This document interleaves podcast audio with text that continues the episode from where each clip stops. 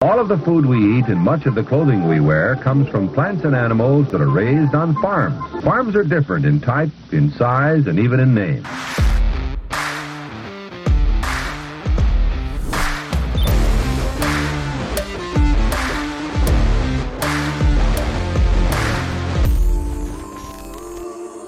Welcome to Barn Talk. What happens at the barn stays in the barn, but not today. We're going to let it all out for you.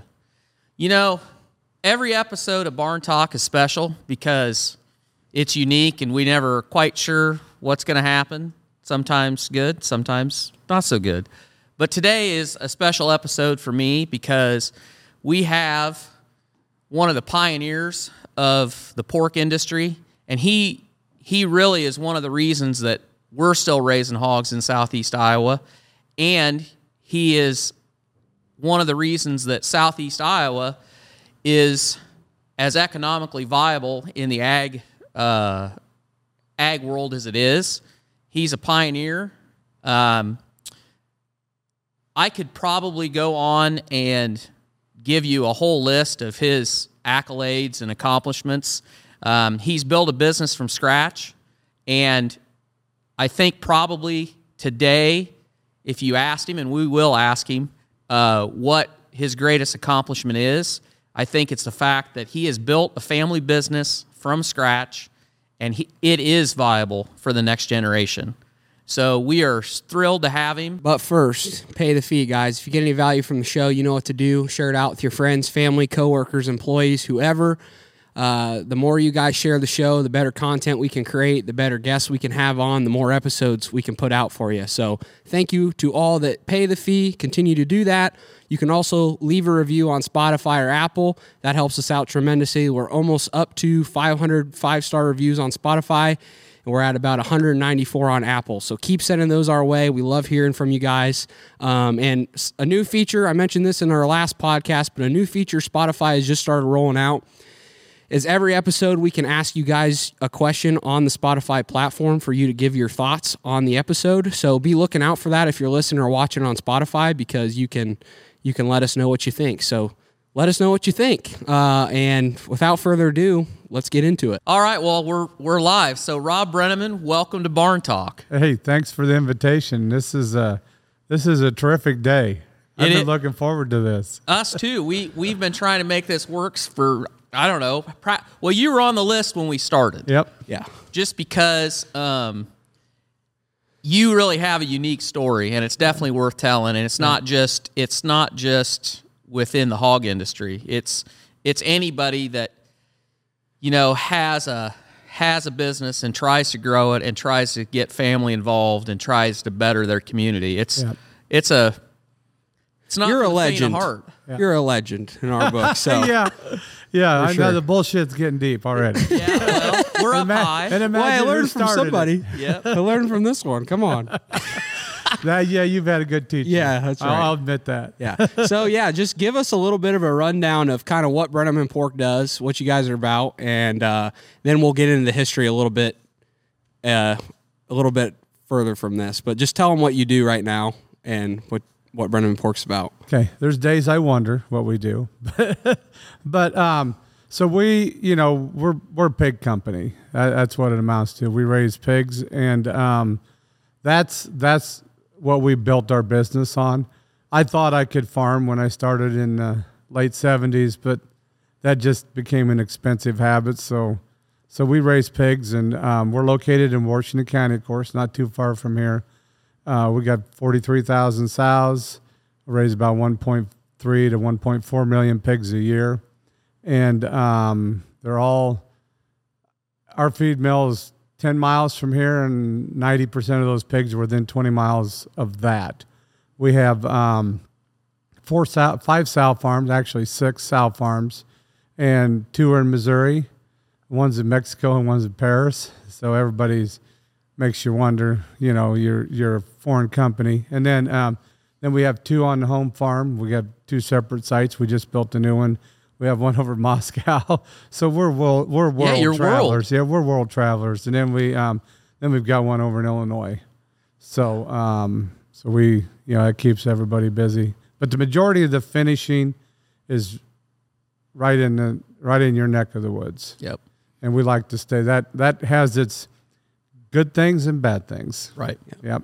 Right. Washington County is number one in Iowa, and um, three over, overall in the nation, and so there's a lot of different pigs in this county. Yes, there is. Well, let's go back a little bit Okay. because Do we have to? yep. Um, growing up,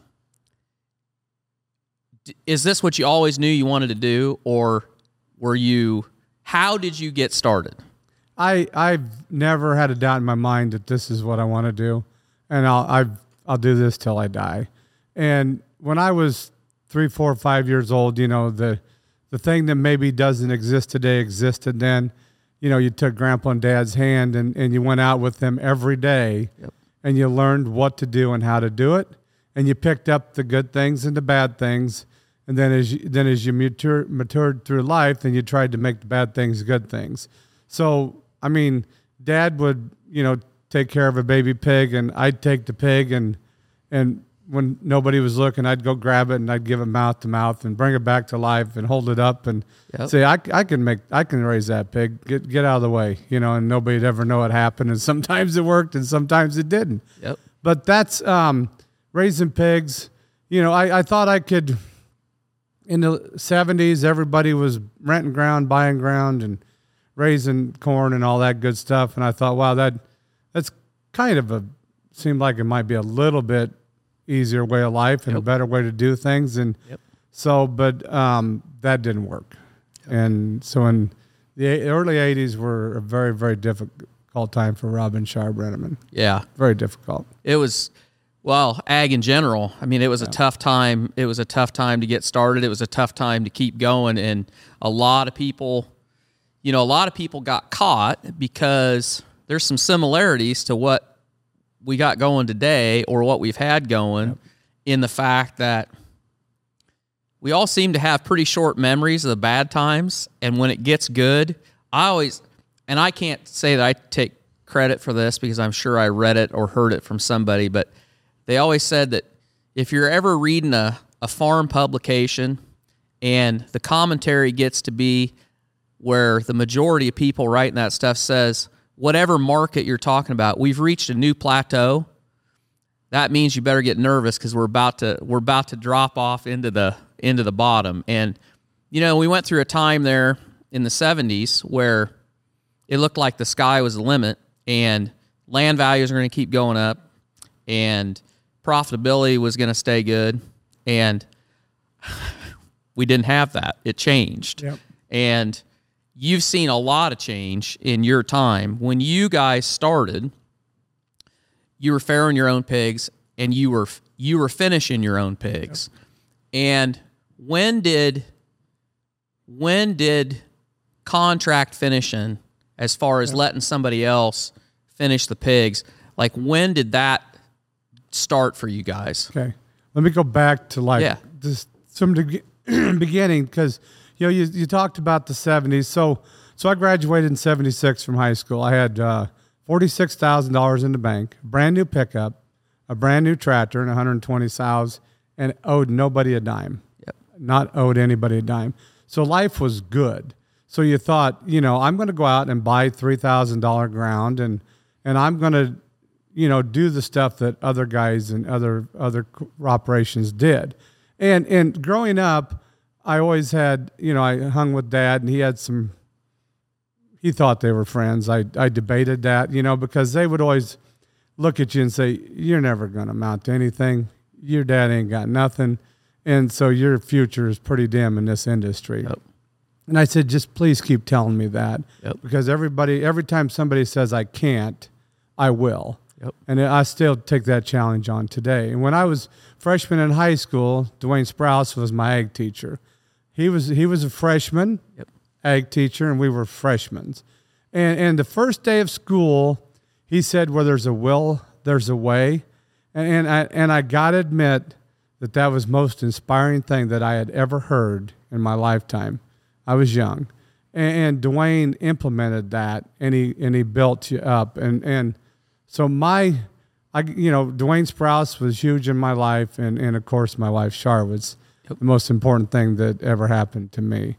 And so so you go back and you, you know, we started. You know, we went to Pork College at uh, Hills Bank had Pork College, and that was in uh, early '80s. And um, the thing was that how take your money. You know, we were raising pigs. It was about pigs. Um, take your money and invest it in assets that'll return production and capital. You know, return faster. And so, so majority of the industry started out. Well, let's let's have sows. Yep. That was that was the right pace, and because that was where production started, yep. and then okay, and finishing took more capital. Yep. And um, so the thing was, everybody was coming out of the '80s, and nobody really had capital. I mean, nobody had. Right. If you were, you were, you were alone, and you were, you were amazing. Um, but the guys didn't have capital, but grain farmers had some capital. Mm-hmm. You know, they they needed some depreciation, and um, and pig farmers needed to make pigs, and so that's when it kind of separated to say, you know, you're a pig farmer, you're a pig farmer because you're going to have sows so you had sows, and you had somebody else come along and start building buildings, and that started in about ninety six or seven. Um, we started contact contract production in in ninety seven. Okay, um, that was kind of go right ahead of ninety eight. You know, yep. that's go back to pork college, add sows, make yep. pigs, right? Um, so that's what we did as an industry, and a lot of guys in this community did that. We were really good at it. And then along comes 1998, yep. right after contract production starts. Yep. So then we have to venture out for capital because we just lost a lot of capital yep. in that in that adventure. And so, um, and also in '98, for us getting started, we did some hedging, which was mind-boggling why we did, and that actually got us through '98. And um, the risk management side, I don't have any idea why we did it. It just looked like that um, we could lock in some money, and there was a lot of people adding pigs because a lot of contract barns were going up and people were getting into that. So I'd say 97, 98, 99 kind of started that, but it really took off in the early 2000s. Yeah, uh, I have a few questions just yep. about your story. It was that was great, but how did you have the brand new pickup and the forty thousand dollars right out of high school. Were you working? Did your family have a farm and you were working on it? Yeah, tell me a little so, bit about so that. So our we had we had a farm, but um, but I had I did my own thing because all through high school there. Yeah, this is that's good. I'm glad you brought that. So all through high school, um, well, my mom left when we were I was 14. So I waited tables at the Willows, and I was a bus boy, and I had a paper out in town, and my brothers had a paper out with me. And we would clean the restaurant, the Central Cafe, and the Golden Buckle in Keota, Iowa. We would clean the restaurant on Saturdays and Sundays so we could have so we could get our breakfast. So we would deliver papers. We'd go to town, deliver papers at four o'clock in the morning, then eat breakfast at the Central Cafe because we had nobody to cook for us. And so so as we as we built that up, and then so we just kept I just kept building you know, working. Hustling, hustling. I worked for people. I made hay, um, but I had sows. I'd have, I had a sheds on a three corner piece that nobody had, nobody was farming. So we put a few A sheds there, and then we'd have an old barn um, at Beans Bermel's place that nobody used, and he let me use it. So we'd put some pigs in there, and just kept adding a few pigs here and a few pigs there.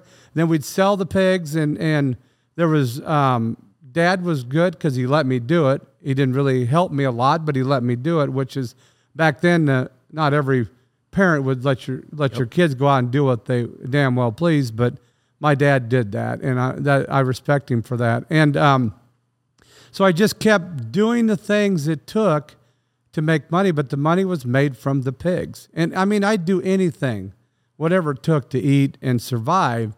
And um, and I worked for Dave Vitito over Vitito yep. Slats in Keota. Um, I'd go in in the nights and help weld, and he would weld all day, and then I'd I'd paint. Steve Sheets and I would paint the things and hang them up, and and then um, he took good care of us, and he he gave us a future, and So all that stuff just kind of built on itself, and um, Just reinvesting all that money into Yep. the pigs. So I just kept putting that money into pigs, Mm-hmm. and and I had what started with well, Dad gave me nine pigs when I was about ten years old, nine years old, or whatever. There was nine pigs that he didn't think would make it. He bought them from old Hadi Durian over you know pig pig um, broker, and so he said, "Take these scrubs, you can have them." And and by God, I'm- I put them in a ten by twenty and put a fence around it, and and made them live and. Then um, about two weeks before I sold them, they got out and ate some. Um, couple of them ate some blueberry. Or, Wild parsnip. yeah, and died. And I'm like, wow, that didn't work out very well. But I still had five or six, and a couple of them were gilts. So I took the gilts and got some got dad's boar and bred them, and and then just kept putting a few salads. But A sheds. Uh, if I ever see another A shed, it'd be a terrible day. but I had A sheds everywhere, Sawyer. I mean, I probably had 200 A sheds scattered around, um, scattered around the county, and you know, 10 here, 10 there, and you know, just chore all night long, and and that's that's all they did, and kept the money and put it in the bank. But That's Um, a great story. And what's so interesting about your your story, but a lot of guys that are are in the hog business today could tell a version of that of how they started. But what's interesting about it is there's a lot of people that started that way. But that you were brought up by the generation, and my dad was the same way, where we weren't necessarily I don't want to say that we weren't book smart. That's not the right. But the idea was that if you could outwork everybody else, or if you just worked all the time, you were going to be okay. Yep. But what is unique about your story is that that time in the 90s going into the 2000s just working hard didn't get you through. Yeah, that's where the industry started to change and you had to learn a whole you had to get a whole new tool set basically because the idea that you could just work hard with these pigs wasn't enough because there were forces outside your control that it really didn't matter if you didn't have if you didn't have the business side of it you could lose a lot of money in a hurry and a lot of people did So, 1980, Char and I got married, and uh, she had no idea which direction we were heading. yep High school sweetheart? Nope. Nope. I met her at a um, Sweetheart Swirl. It was a FFA, FHA dance over at Mid Prairie High School. We were from Keota. And um, so a good buddy and I went over there, and um, I went home with a different buddy, and it was foggy that night, and I followed Char's brother Kevin, and, and I made the corner, and Lindsay didn't.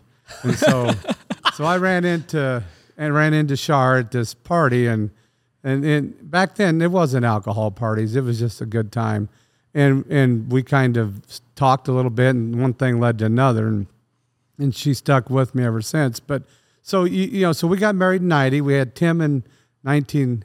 We got married in nineteen eighty. We had Tim in nineteen eighty one.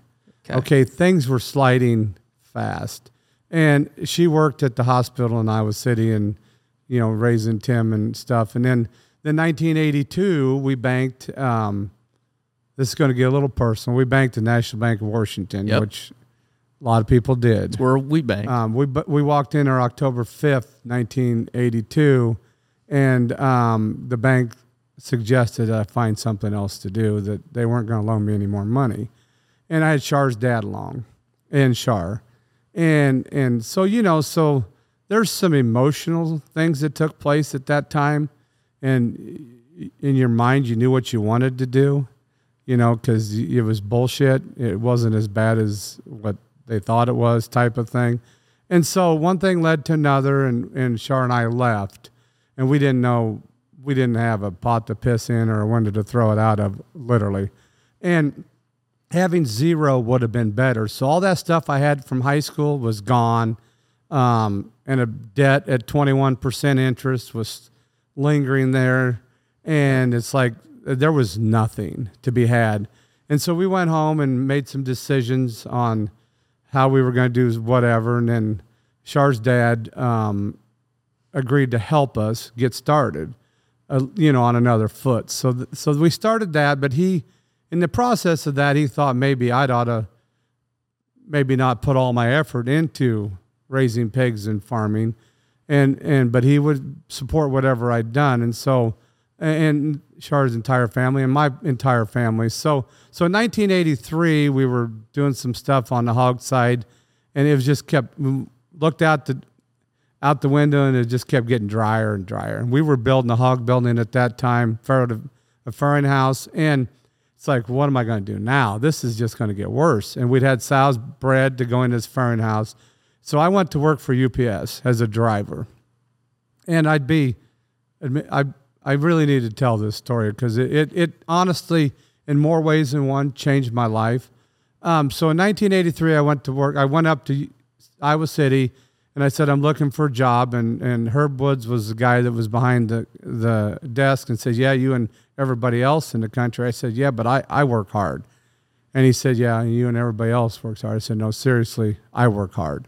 And so, anyway, I left there and he says, I'll let you know. And, and Lowell Vaught was our UPS guy at that time. And somewhere along the line, Herb Woods actually asked Lowell what I was like. And he said, he, he recommends strongly. And so Herb called me like a couple days later and said, Hey, I could I could probably use you. You could be, um, it's summer help, and I you could do about anything. So so I said I, am in, and we still had our sows, and and just had built this new farrowing nursery, and um, so we we kept farrowing, and then on the weekends we would wean pigs, and my brothers and and between my brothers and Char's brothers and everybody, we got the pigs weaned. You know, we get them weaned and wash the barn and put them up, and then Wednesdays we'd take feeder pigs. Char's dad and my dad would take them over to Kalona and sell them, which was which was awesome. And so so the first pigs we took out of that barn August of 1983 brought four dollars a piece. So we're just we're just we've just found the way where you can work your ass off and go backwards as fast as it could possibly happen. So no matter what we did, it was going backwards, working hard, made no difference at that point in time. But so I can, so I stayed. I I got on as summer help, but then they kept me on as Christmas help. So that was pretty cool. So when I left UPS, uh, so I worked for UPS hard, and then the harder you worked, the more they gave you. So I like I kept doing that, and I did that until I was out of debt in 1988. Wow. Completely out of debt. Did never screw anybody out of a dime. Paid all my debt back. Paid Char's dad back, and we and Char worked we met on the, on the road. She worked at the university hospital night shift. I'd stop and give her the kids, and then she'd come home and try and sleep. And so that, I mean, you know, started out with didn't have a pot to piss in, met each other coming and going. The true definition of meeting yourself coming and going. Yeah. Worked, get up at three o'clock and chore and go to bed at midnight. Then Char'd go to work at you know ten or eleven, and I'd hope Tim would stay asleep and come in and sleep for a few hours and she would sleep for a few hours and and that's how we got back to to Even. square one but also for UPS the thing that I learned which was which was life changing I learned how to get along with people and I learned how if you had a plan you could get something done every day you got into your truck it was set up and this was the schedule and this is this is where you had to be. I had to be to the when I delivered in Washington. I had to be to the alley by 9:15. If you weren't at the alley by 9:15, you're behind a Pepsi truck for three hours, and so it slowed you down. And same way in Iowa City, if you got behind the, in the wrong alley at the wrong time, or you did not arrive at a university hospital's bookstore by 10:15 in the morning, they wouldn't take the stuff from you. So then you had to come back. So it made it made me learn efficiencies and it made me learn how to utilize uh, you know people when you walked in if you were friendly to them and you said hey dwayne how's it going and start unloading packages the first few days they look at you like new guy. You know i'm gonna i'm gonna treat him like shit. And so and they would. And if you would have cocked an attitude they'd have continued to treat you like shit forever. But then you thought dwayne how's it going today? You know and you'd pick a conversation and and say hey you know, if you would just move that, I could, I'd be out of your hair twice as fast. And next thing you know, he's stacking the packages and, and, you know, so you just learn organization, number one, work hard and fast, and you actually made money and it actually worked. So I, I used that till 88, got out of debt, continued to sell pigs, and then started to grow the, I said, I said to Terry, I said, Terry, I'd really, if I died today, I'd be an unhappy man. Because I said, I want to farm. I want to raise pigs. And he said, You need to do what makes you happy. Yep. And so that's what Sean Yeah. and I quit our jobs about the same time and decided to become a family that raised pigs and raised kids on that farm. it this is such a common theme when we talk to people in agriculture is that do you think there's another industry where people are willing to work one two three other jobs so they can afford to farm? People who are in the restaurant business, true. Because I did that too. yeah People who are on the restaurant business, because they got the same thing. If they're not there Yep. and it's a local restaurant, it don't work. yep It don't work. So that's that's another industry. Veterinarian business, which is farming. yeah you know, same way. Yep. I mean, you got to, you know, I got in, in my my saying at round home, and everybody knows it, and you got to show the fuck up. yep And, and and if you do that, you know what's going on, Yep. and that's why the people in agriculture, the people in the restaurant business, and the people that do those type of things are successful because they are marg- low margin businesses, and you have to be very, very, very efficient. yep And if you're very efficient and very productive, you will be successful. yep I just think it's amazing the story with UPS and all that. How you never lost your, you never lost your fire to just keep raising pigs. Like nobody could bring you down. Was that just like built into you from a young age, or like you were just like, this is what I want to do, and I'm not stopping no matter what the circumstance is. Dad's dad's friends made me who I am today. They didn't know that at the time, but they made me who I am today. And then I've tried to surround my people myself with people that are like that. And and you you can't let the negative naysayers bring you down. yep there there's always a way. There where there's a will, there's a way. There is a way to get things done and accomplished. Now, granted, you my mistakes are my greatest learning, and my failures are my greatest learning because you learn. And if you don't learn from those, bad on you. But the bigger the mistake, the more you learn, and you don't and you don't forget.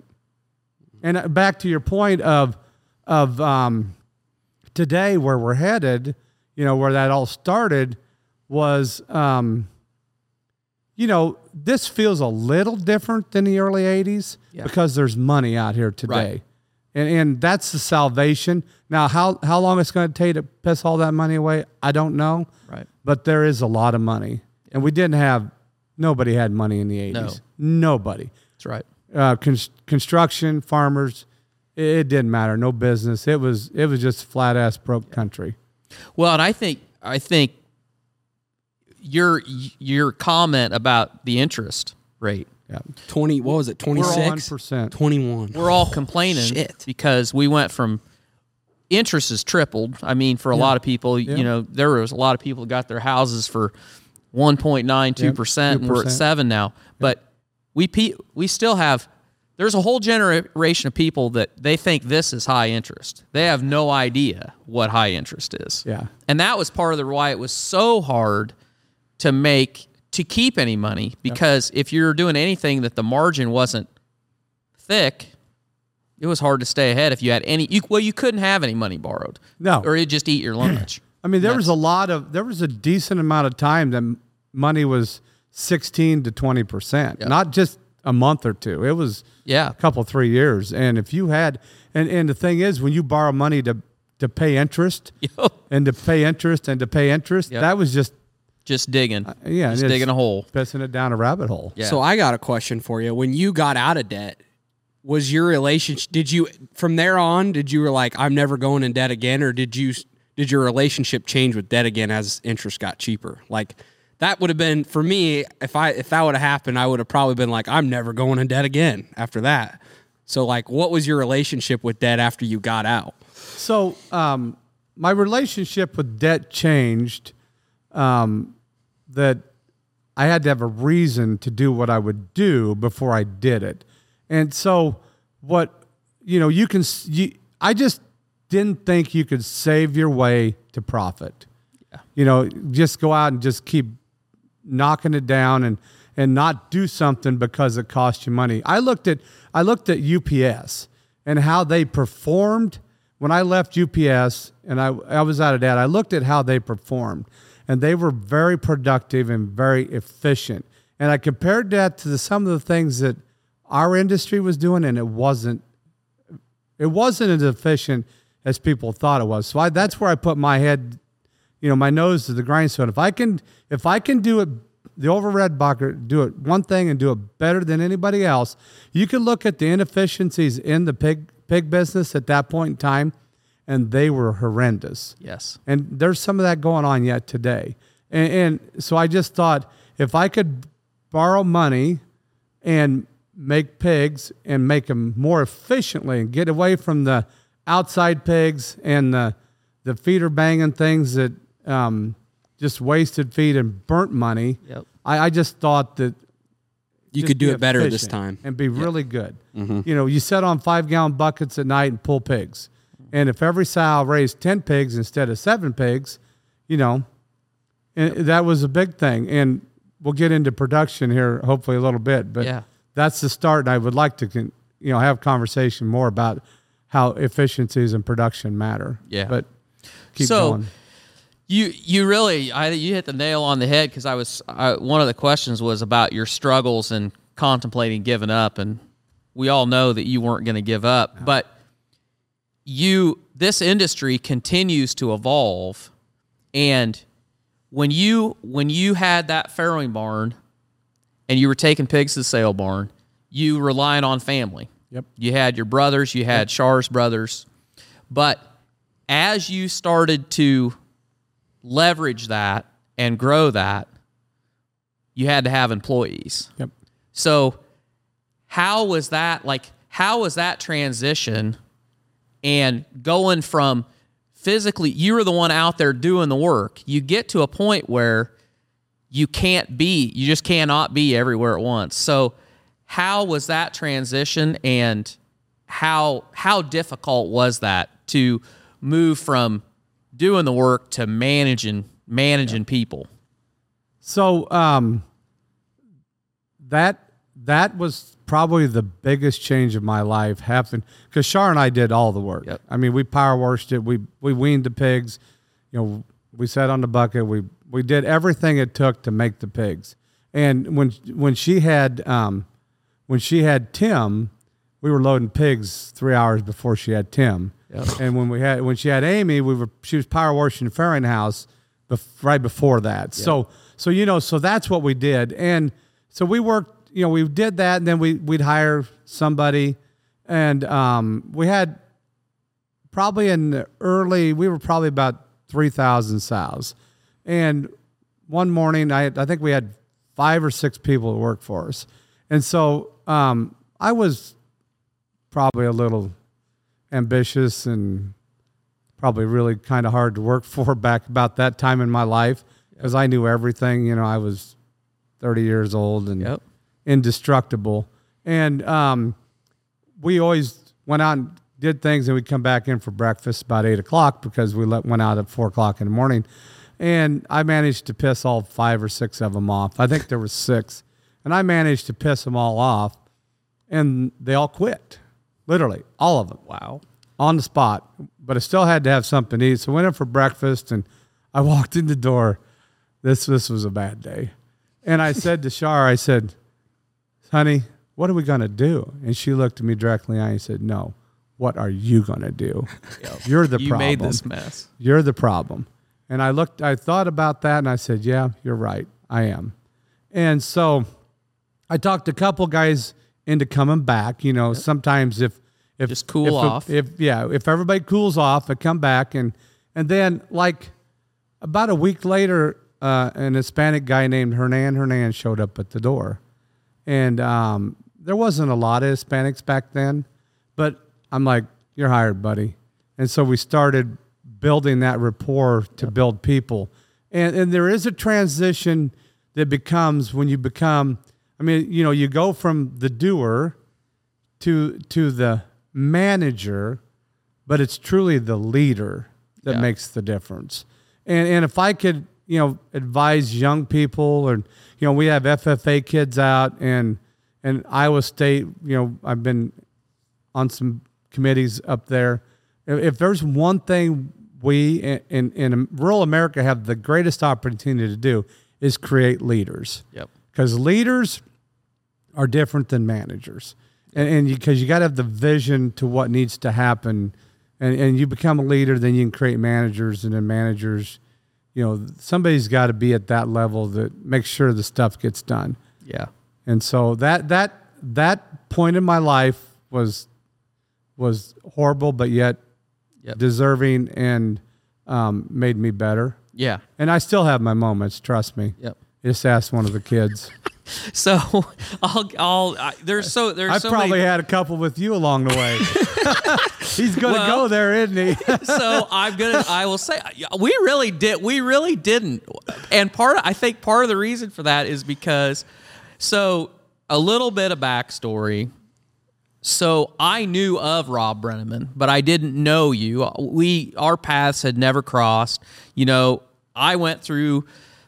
I grew up sim. I imagine that our parents were similar as far as um, our upbringing and worth work ethic and all that. And my dad was truly the generation of that.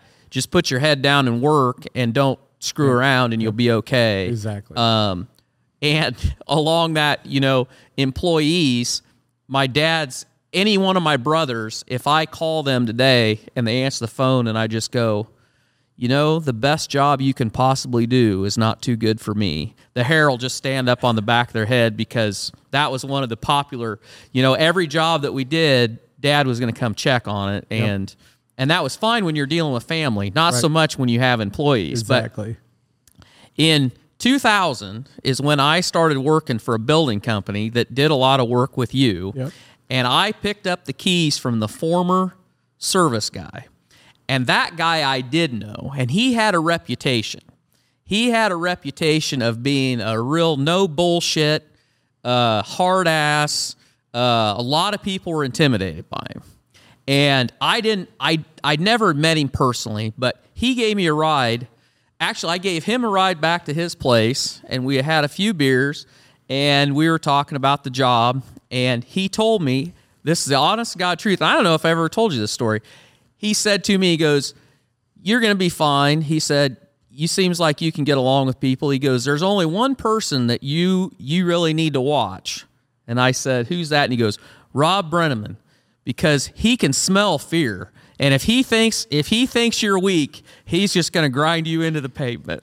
And I'll never forget that. and what's funny about it is it wasn't it wasn't even it probably wasn't even three days after that before I got a pager call that I had to go to Brenneman's for something. I don't know if it was the slap plan or whether it was something, but I, I was like, oh boy, this is going to be good. and fortunately, it wasn't anything big and it went fine. And I gradually got to know you, but um, that, that, you did have a, there was a time in there that you did have a reputation that you were, I don't think that anybody would ever say that you were unfair, but you were very you let everybody know where you stood Yep. and what you expected. And what the expectations were. And some people had a hard time with that. But Yeah. anyway, I There- always There's nobody can ever walk away from me knowing that wondering eh, how you feel. wonder how I feel or what I wanted. Yep, that's it was always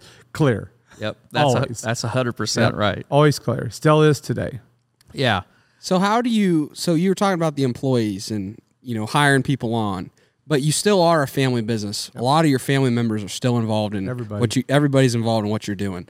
So like, how do you balance keeping your family happy and involved in the operation, but also having employees that aren't in the family but still making them happy too? Because sometimes that can kind of butt heads a little bit. Um it takes really good people that you put trust and faith in, um, and it's really hard, but you kind of got.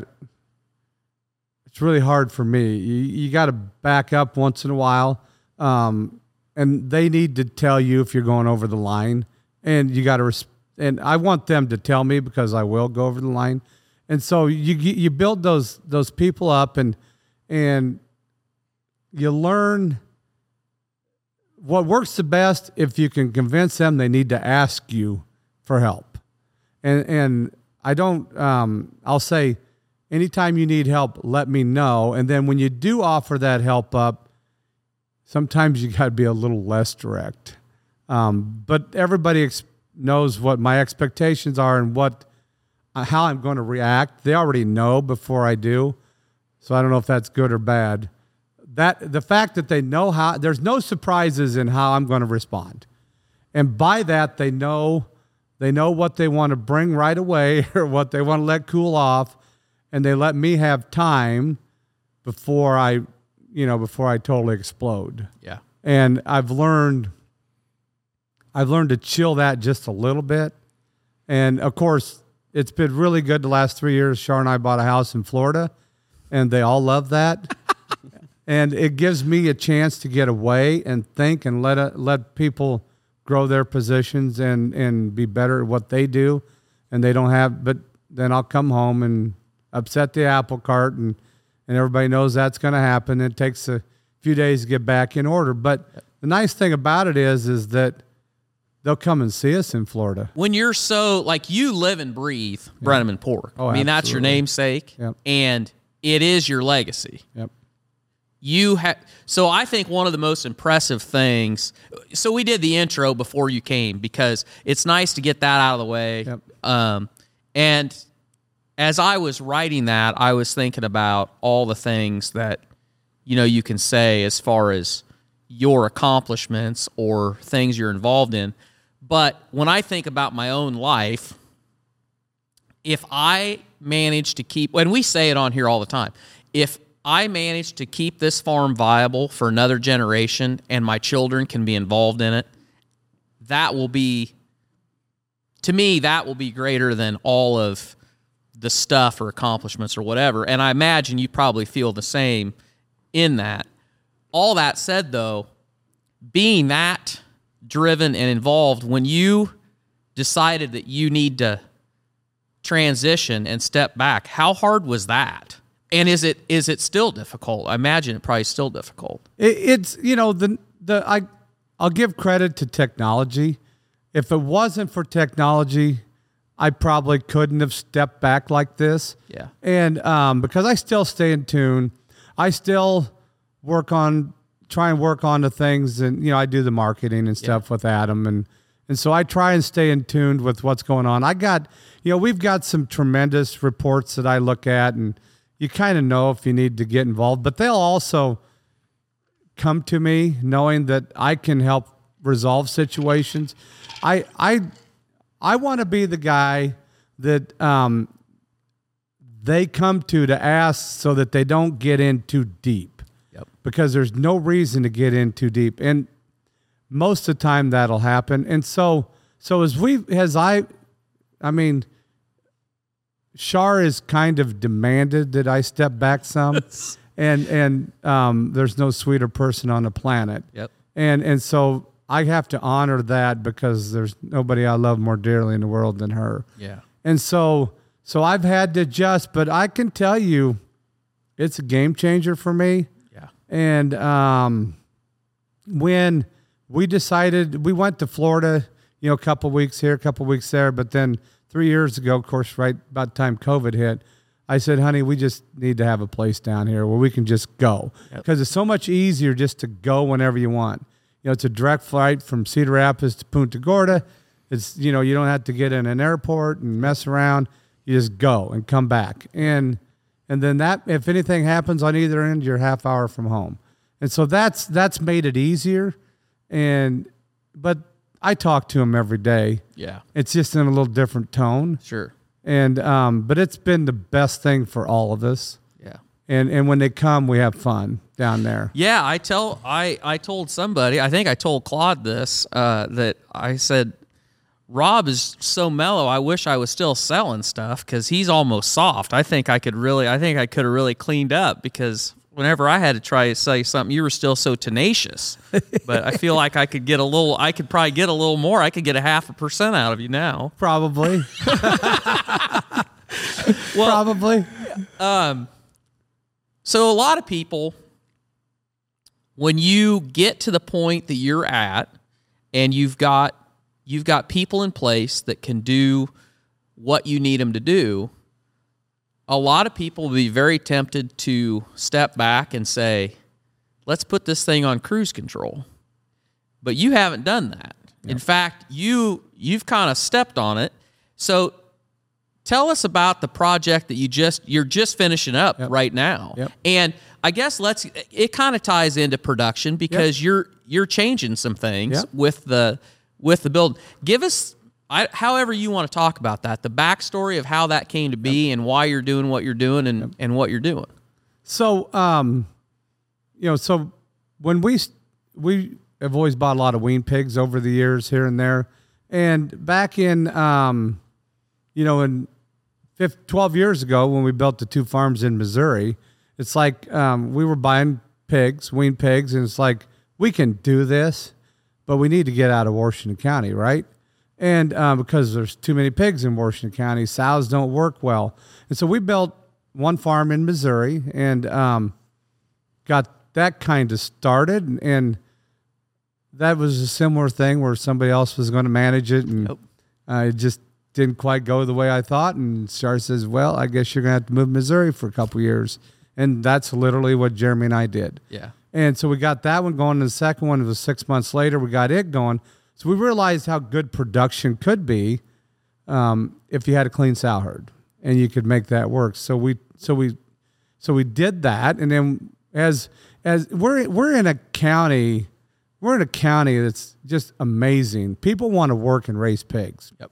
And we have got a lot of young people that want to, I mean, they want to stay on the farm. Yep. And my goal, back to your point of being on the farm, I if my what I have to do, what I feel I have to do, is I owe it to the community and the young people in the community to have an opportunity to do what I do, and in my family, but not just my family, but my neighbors and my friends and all that. I want them to have the same opportunity, and I don't know what would have happened if I'd have had these type of opportunities when I was 20 years old.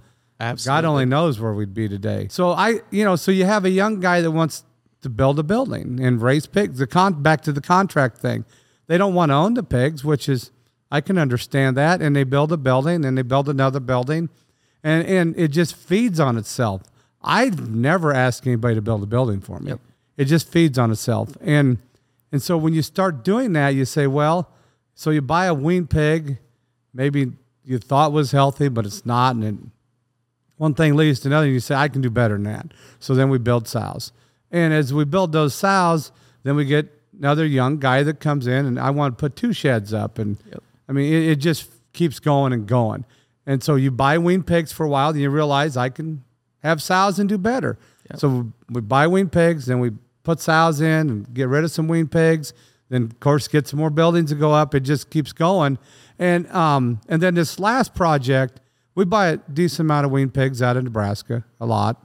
Um, and this last project was like, you know, we're we're gonna our one of our most productive sow farms is in Washington County because we're here and our people are here, and um, and we of course are all we're all filtered. And granted, we still deal with PRRS off and on, but nothing like we did before. Yep. And so we thought, how can we raise pigs in Washington County effectively? So 12 years, 13 years ago, we filtered the home farm, and that that's made a big difference. It's still the original virus that's in there. Yep. Never been depopped, and um, so it changes. You know, the virus changes a little bit.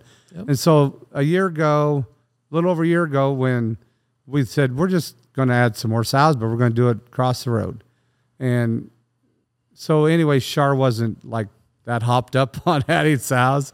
That's more labor. That's more aggravation. And Jeremy and and Tim and the team convinced her that it's just as much aggravation buying wean pigs. Yep. So so it took a little time, and then in the process of doing that, um, talking to you know Thompson, my IBP or Tyson buyer, and Yep. I know those guys pretty well, and and, and Jason calls and says, "Hey, would you be interested in Prop 12?" I said, "Hell no." Yep. you know.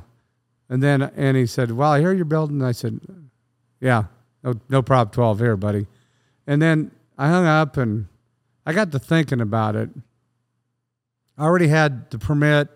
It's like, what could that mean? What could that be? What could that? How could that change my mindset? And what's the future? You know, what Right. is what is the future of Brenneman Pork? What is the future of the pig business? I mean, granted, the fact that it was it was coming down as if it was going to be shoved down your throat, Right. it kind of backed off and didn't feel shoved down your throat.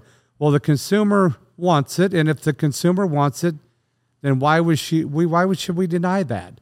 Now, granted, Prop 12 was passed by a state.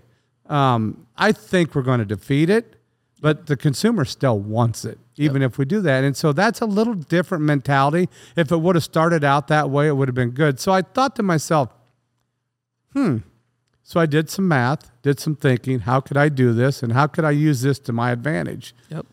if there is an advantage to do something different because you know you kind of get stuck in you got to do this you got to do that and it, it just got me exploring and thinking and that just that opened the door great people at home to manage stuff take care of stuff now now i'm the visionary how do i i have time to start looking at things differently. And Florida helped that. And so I got to thinking and exploring and researching, and one thing led to another. So I went and looked at a at a farm that had ESF system in it. Yep. I'm like, that's pretty cool. And then so I looked at the free access stalls. That's pretty cool. How we how could we combine all this and maybe get a little bit of a premium to help pay for something? And how could I design this so that it falls apart, I can still I Yeah. just put a few more sows in a pen and life goes on. And so that's what I spent the entire year doing. And in the process of that, a few other things came along, working with a retailer to get some product into Florida and stuff. So that kind of helped. And so so it's like here we got something, a reason to do it a little different than we're used to. And so um, and sh- as conversations with Char, nothing nothing happens unless Char says okay. I I mean it doesn't matter. And, and so I got to be a salesman or a good bullshitter, and she can pick out a good bullshitter. And Yes, she and s- can. So so doing that did me no good. So I just had to present the facts and how we could do it and why. And also, you know, you got to get your team to buy in. Yep. And so as we started the process, it just became intriguing. So in that process, we chose to do everything in Iowa for Yep. Prop 12 and convert and also build new. So as we build new, we discovered things we didn't know. It's like, holy crap, this is awesome. And so the technology that goes into that and the thinking, I spent hours and hours and hours designing the, that farm Yep. and and it's right across the road. It's in Washington County, the heart of Pig County, and everybody's like, "You're crazy," you know. I said, "Maybe," but I I can see it, and plus, I love to build, and and I love to be a part of it, and I know Steve Frere thinks I'm a pain in the ass, but That's all right. Yeah, His skin's thick. Steve, you you can take it, buddy. I, I know you can. but he's he's been tremendous. I know that he, he when I got back from Florida, he's like, "Oh shit, I was hoping you wouldn't go. come back." But yeah, but but he missed me. But anyway, so as, as we've started this process, and you know how it is, it's this is how we designed it, but it changes because it's new and something else is better. All of a sudden, you've like see this and you see that. It's like, well, how can we change that? Can we change the gate? Can we change that? And so it's turned out to be the most exciting experience I've had in the pig business. Designing awesome. that farm and then seeing it unfold. Yeah. And and you know, you you watch Erin on Instagram. If you should if you don't, you should. Yep. Because she's touring that farm every day. Yeah. And you know, there's some cool stuff from how we feed the sows. We run two feed lines and drop we mix them together. That sow goes in, she gets fed a prescription for her For her. Yep. Exactly. and that goes all the way through. And the gilts are are you know all he you know there's a, a better way to do that. And so as we've done this, now is it going to be a produ- has productive? I'm not 100% sure. Right. I believe in my heart it will be. You know, it it's got PRRS now, and so we'll get through that and it's, It's- real world. It's no different than a conventional unit in that at the end of the day, the people are what make the difference. It's all about the people. I- It's the people make the difference, and then if the people make the difference, then the pig performs. And if you can keep the pig healthy, or if it gets unhealthy, get it back to health, uh, and and it and it'll reward you. And and so as as we've developed this, you know, I've had some input, but I kind of I kind of let the team do their stuff because I wanted to just dig and dig uh, and get into things and talk to people that I've never talked to before. And how can this be a different process? And, and so it's a totally different process. Yeah. This this it's, I mean, the sow isn't in the crate but five or six days. Yeah. That's it, other than farrowing. Yeah. And so if it works, which I believe it will, and if if Prop 12 goes away, we put a few more sows in the pen and life goes on. Yep. But I can tell you right now, it's pretty cool. Yeah. That's awesome. Yeah. The So, technology, everything's cool. Go ahead, Sawyer. yeah. So I was just gonna say. So right now, this is kind of like this is the first sow unit you've built that was all Prop 12, right? And if it goes well, are you like, well, should we convert this? Is this just a trial run to see how it kind of goes? We're going to convert our home farm. Okay. So bo- that the both of those are going to be Prop 12. Yep. And then after that, it'll kind of depend on the demand from the packer or the consumer or you know whatever. And and but I believe I believe we NPPC is going to win their battle. The pork producers are going to win their battle with Prop 12. I think we're going to come out on top. Yeah, I do too. I, I really do. I think so. Just just on the merit of the law, Yeah. because I if you apply what has been done to the pork industry, if that law would have been gone in effect against about any other industry, I don't think it would have gone this far. No, Do you? wouldn't have. No. Because I. I think the basis of it is uh, wrong. It Yeah. in Yeah, you can't totally. regulate uh, across state lines. Um, okay, well I'm gonna I'm gonna get a little snarky Well, here. are you gonna be on the same topic or you? It- this is on the same. go ahead. But I got some. I, I really want to dive de- deep into this one a little Well, bit. go ahead because what I want to talk about is the is the the economic side of of him building it. So if you Yeah, want to, talk I just wanted to say we watched your KCRG. Uh, you know, what I don't know if you your interview, Mm-hmm. and I really appreciate the way you went about that interview. You you didn't say like this is the way and this is the only way we should do things from here on out. It was like, hey, I this worked in my operation. It was an opportunity I wanted to explore.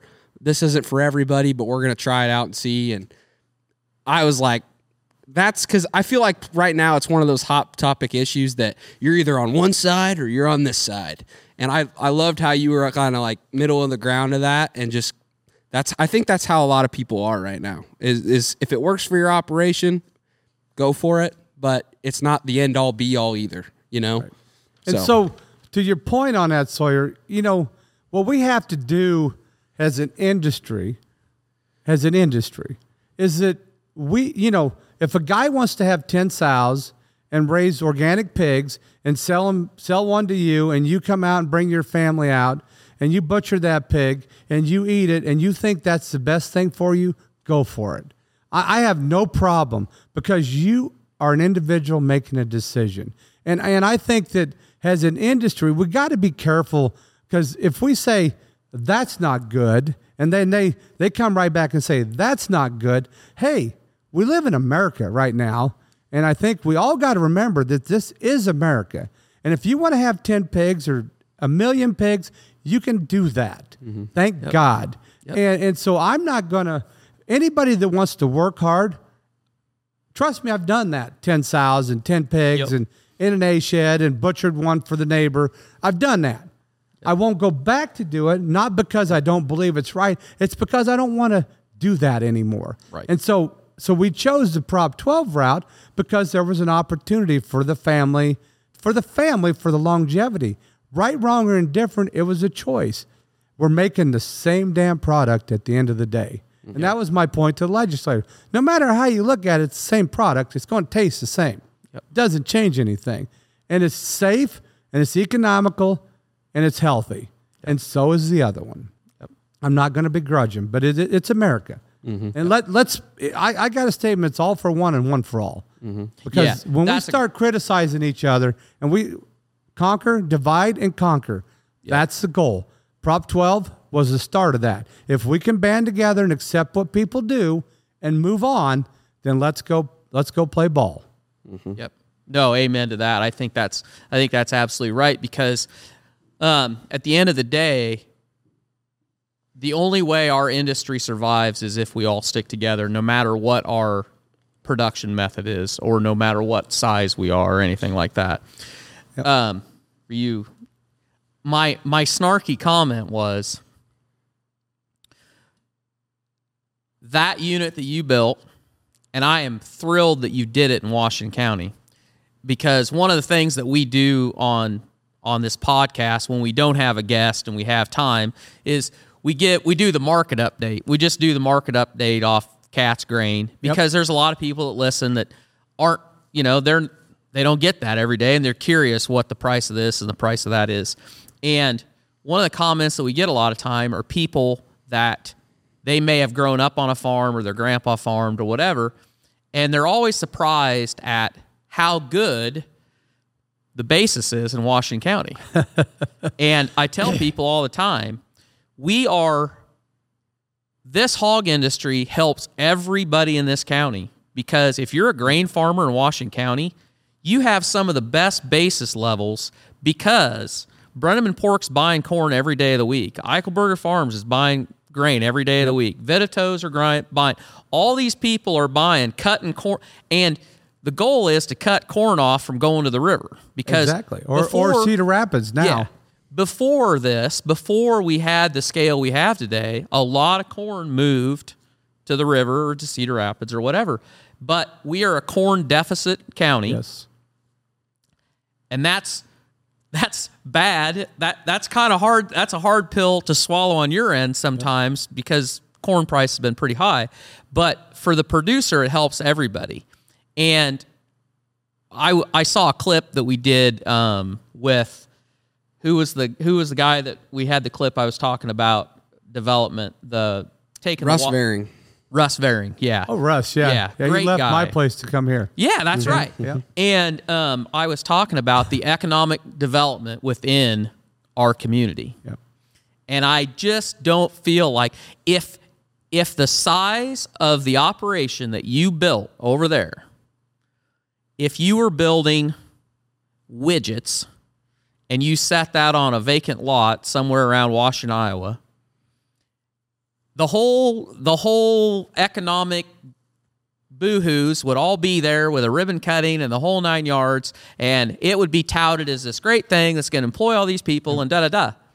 But when we raise pigs, I feel like sometimes we kind of get the we kind of get shunned, and people don't give us the credit that is due because Washington County, Iowa, is a is a unicorn in a lot of ways. Now, there's other counties in the state that have the same kind of pork production that we have, but those are all kind of unicorns because rural America is in big trouble in a lot of areas. And we, what we've done here is really pretty amazing. Right. And whether people like it or not, the, the sad truth is the hog business drives so much so much economic development. People that work for all of us, buying gas, buying shoes, buying groceries. It's QC supply, it's animal health, it's the Hog Slat plan, it's Ace. ACE, it's it's all of that that if you took that out, I don't know if any of those would survive. Well, well, we pump a million dollars a day into the county. Yeah. That's crazy. Yeah. Between everything we purchase. Yeah. And the majority of it is in the county. Yeah. And and the majority of our people live in Washington. Almost all of them. Almost all of Or them. very adjacent. Yeah, that are other than the people in Missouri. Yeah. And and you know, in all honesty, Torque, I felt that 15 years ago that that you know like that that little attitude, but today it, it's like it's a little different. People really respect and appreciate what you do in the county. and um, we see it in Kalona and Wellman and Washington and even some in Iowa, quite a bit in Iowa City. People know who you are Yep. and they appreciate it. I mean, today, for example, well, not today because they're about done on this project till spring, and then we'll be back to do the home farm. But we had 130 people on the site for weeks Yeah. every day of the week, and they went into Kalona and ate at the Mexican restaurants. Yep. And the and the one in Washington, and and they're staying in this. So for six to nine months, there's been a hundred plus people added to the county that like to spend money, and they and they go eat and they go have food and they stay somewhere. Yeah. So that's that's an economy. Now when they all go home, I don't know what Kalona guys are going to do. Yeah, right. They're going to have to get rid of some nachos elsewhere. but um, but it's it feels better today than it did 15 years ago. Yeah, that's It- it's more. There's more. Um, of course, it's a little younger, and you get a little less of that animosity from younger. But um, you can see that the younger, the younger gen. And I would consider us a little younger That's right. and and you a little younger than that. But anyway, there's a little different attitude. They I, there's some respect and, and appreciation, yeah. No, that's good. a little more than there was in the past. I agree, but I, I could feel that 20 years ago, but a little different today. Do you feel like that's because advocacy is kind of ramping up, telling their story, showing our story, getting involved on social media and stuff like that? Um, what made you want to get involved? I, I know, like you talked about your transition and how you've kind of taken a little bit of a step back, but you've kind of ramped up advocacy yourself. You've kind of got more involved in 4-H and going to meetings and going to stuff and telling your story of Brenneman Pork and just promoting the hog industry in general. Uh, just talk a little bit about that and why you think that's so important. Well, I, I can tell you there's there's two events that caused that. Um, I'm an SIP member, and every year we have a meeting in Florida. At NPPC has a meeting in Florida, PAC PAC convention. About ten years, eleven years ago, we had we had a panel up there that was, you know, one of those where you're going to have. It was right after the egg deal, whenever that was. Whenever the egg producers caved to the to HSUS, it's like you know we got to stand up and tell our story and and then and then I said, you know, I said we need to be on the offense, and and guy says no, defense wins championships. Yeah, defense wins championships, but offense scores points. And I said we need to be on the offense. And the guy told me sit down and shut up. I'm like, no. I said we need to do the opposite. So at that point in time, I'm like, the gloves are off. Let's go. And and so so then about that's when we were building our first Missouri farm, and Joanne Joanne um, Alumbaugh from no yeah from Farm Journal uh, Farm Journal at that time I believe she just got an award called and said hey I hear you're doing some cool stuff at your farm it was about you know what can we talk about like precision farming you know we're talking about precision farming but there was no precision anything in the pork side it was just do shit and get it done Yep. and so I said, "Well, we're doing some cool stuff down there, and it, it's it seems good. I, I enjoy it." And she said, "I want to come and talk to you." And so she came up to the office, and Aaron was in in the office, and she, Aaron, Joanne come in, started talking to me, and talking about, you know, I hear you're kind of letting people know that this is a good business to be in, so on and so forth. So can I get you to be involved in telling what's going on? I said, tell your story. I said, no. I said, she's the one you need to be talking to. Yep. Because I said she knows how to spread that. And then a young person wants to hear it from a young person, not some creepy old farmer guy, you know. And so so that's kind of those two points at about the same time kind of said, here we go, let's go. The gloves are off. Eh, You know, we we've always been afraid to talk about what we do. I don't want anybody to know that happened, right? Right. I don't want anybody to know that happened. It's like so we put it out there. I mean, Aaron put a little bit more out there than I expected in the beginning. Yep. But you know, um, if you've got, I mean, we're probably going to go further with it here in the next. We got that farm's loaded with cameras. Yeah. Um, we might do some live feed. Yeah. Um, if people know what you're doing, how can they come after you? Yeah, there's nothing. There's you, nothing you to see hide. it happening Yeah. every day. Let's Right. let's do it.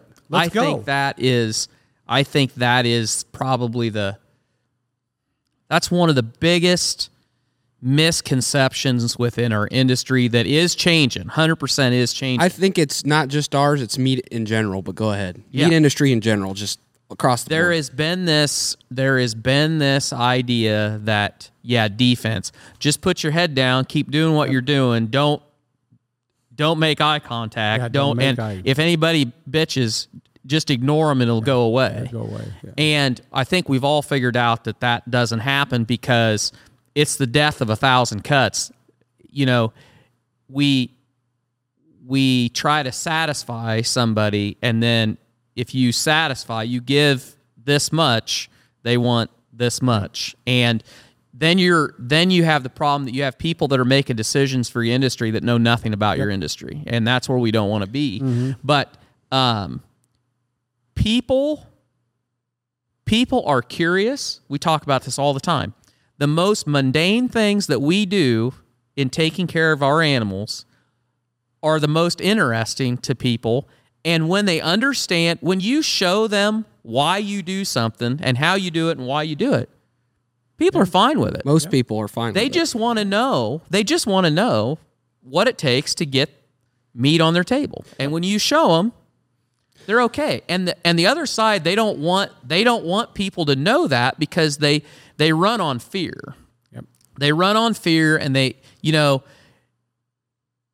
it's better to keep it hidden. You're feeding into them when you keep everything hidden, but when you just show what you do, tell what you do, Yeah, I It's not feel like deal. there's so much upside to showing because it's not only like pr- promoting our industry, promoting our product, but it's also recruiting people to start loving agriculture, Oh, to get in, 100%. to get into ag that would have never even thought about it. If you show them a video and they go, "Wow, that looks interesting," you, you'd be so surprised at how many people we get on across all what we're doing. Hey, we want a job. Can we come work for you? This looks awesome. You know, that stuff, there's so much upside to that. And I also think, kind of back to what you're saying, we live in a, uh, a society now where if you don't say anything or show anything, it looks fishy. It looks like you got something to hide. We, we now are in a place where, you know, privacy, like it or not, you got to put some stuff out there or people are going to start to yeah. think otherwise. They want to know why you're not putting yeah. anything out. And if all all people see when they type pig farm into the search bar is PETA video, PETA, PETA video, PETA video of a horrendous hog barn or hog site that has a caretaker Probably that, isn't in America. yeah, it probably isn't in America or whatever. And that's the first thing they see. Well, what do you think that person's going to think when they think of pig farming? Right. That. and and you have to get everybody that's involved to to be that to talk about it. Mm-hmm. You know, I mean, the family. If if my family, if our family don't believe in what we're doing, then that's even shame on us. But you know, every one of our kids is involved from the sports side of things to to dance or whatever, and they share that story. Every every one of our children are involved in the operation and their spouses. And so and the grandkids, they want to be. So, mm-hmm. you know, so if they're involved, that shows because the true definition of sustainability is if somebody wants to do what you want to do. And and you just hope and pray that that's your family. And and it, for me, it's 100% about community and family. And, and so as you get that you get that buy-in, then you go to the next level. And when so when when your daughters or sons are in town or in-laws and they're set, standing at the coffee shop and they say, and you got a Brenneman pork shirt on or whatever it is, and they say, "Boy, we appreciate what you do." You better hope that that person that has that shirt on does know what you do. Yes. And, and so if it's your, especially if it's somebody who works for your family, you failed if they don't know what you do. And so we've got to keep our our own people informed, and especially our family. And uh, there's nothing on the planet more important to me than than our family. I'm serious, and and communities right behind it. Washington County has a true place in my heart. That this is, I mean, I love Florida. Don't get me wrong in the winter, but Washington County. Yep. I you know I can sit on my patio at home and see that new farm. Yep. Now I don't know if that excites Char quite as much as it does me. and no, it's not just to see what's going on all the time either. I just it just amazes me. Yeah. It's incredible. Yeah, I was just gonna say, I credit you a lot because you are, let's just be honest, one of the few integrators in the state that really talks about showing your story and telling your story. I mean, you are on the forefront of that, which I applaud you for because I think Well, that only As is going to time- become more valuable. as time goes on, you're going to be right about that. Yeah. I So- believe that. So as you tell your story, so we're we're we're going to go. There's some cool shit going to happen, and this there there's some stuff that we're working on that's going to blow your freaking mind. And so you know, we like we go to Florida and we go to a place called Seed to Table. yeah. Um, our product's actually in Seed to Table, and then there's Farmer Joe's, and and uh, there's a guy down there that's pretty awesome, and he he makes stuff happen.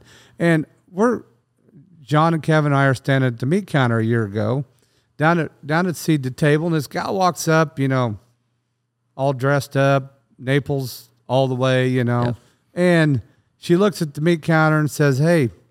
The meat guy behind the counter, and I want uh, Noro, no grass fed beef. And the guy says, No grass fed beef, no. Um, she said, What about the hormones? The guy says, No hormones since 1982. She says, I'll take two at $49.99 a pound. He told somebody's story. Yep. Now, you want And your that guys' be, ears went. Yep. You want your story told. Yep. And and you know we've got an incredible story.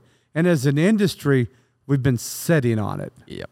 Literally sitting on it because we've got the story. It's just that we're too shy and we're too I mean, we're just not proud enough of what we do. Cuz it's I mean, the production we've created over the last 20 years is incredible. Yeah, Uh, and we we didn't really get into this today, um, but we've talked about it before, and we were talking with Russ. Our industry, the efficiency that we have that we have taken from the 70s today, as far as how much water it takes, how much power it takes, and I tell people this all the time, and people are amazed. The cycle on our little farm of we grow the corn, we mill the corn into feed, we feed it to the pigs, we put the manure on the ground, we grow the next crop of corn. Yep. That's a pretty what industry's got that? Yep. Yep. And we don't get near enough credit for it, but we don't tell that story enough either. No. So Aaron, we we had the University of Iowa chefs down th- two or three years ago. You know, all anybody that cooked for a frat or whatever it was, there was like thirty people in the room. Um, and so Aaron, Aaron and I, Aaron, I did some Rob math and gave it to Aaron, and Aaron made this cool little video called "Shit Matters" or something like that.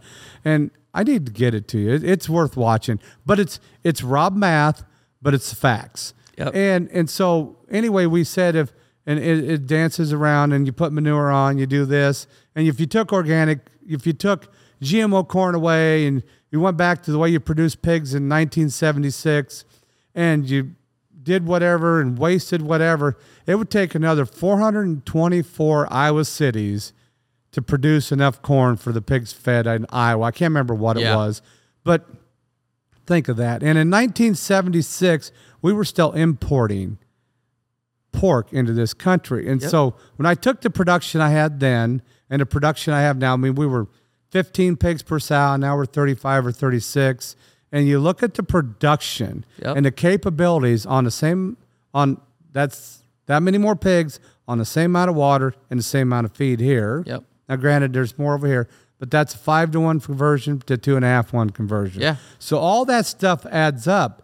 And then, so when you put it into perspective and economics, and, and so we, you know, we'll use 13 million bushel corn a year and going on 14. So you take that, that's 70,000 acres of corn, roughly. Yep.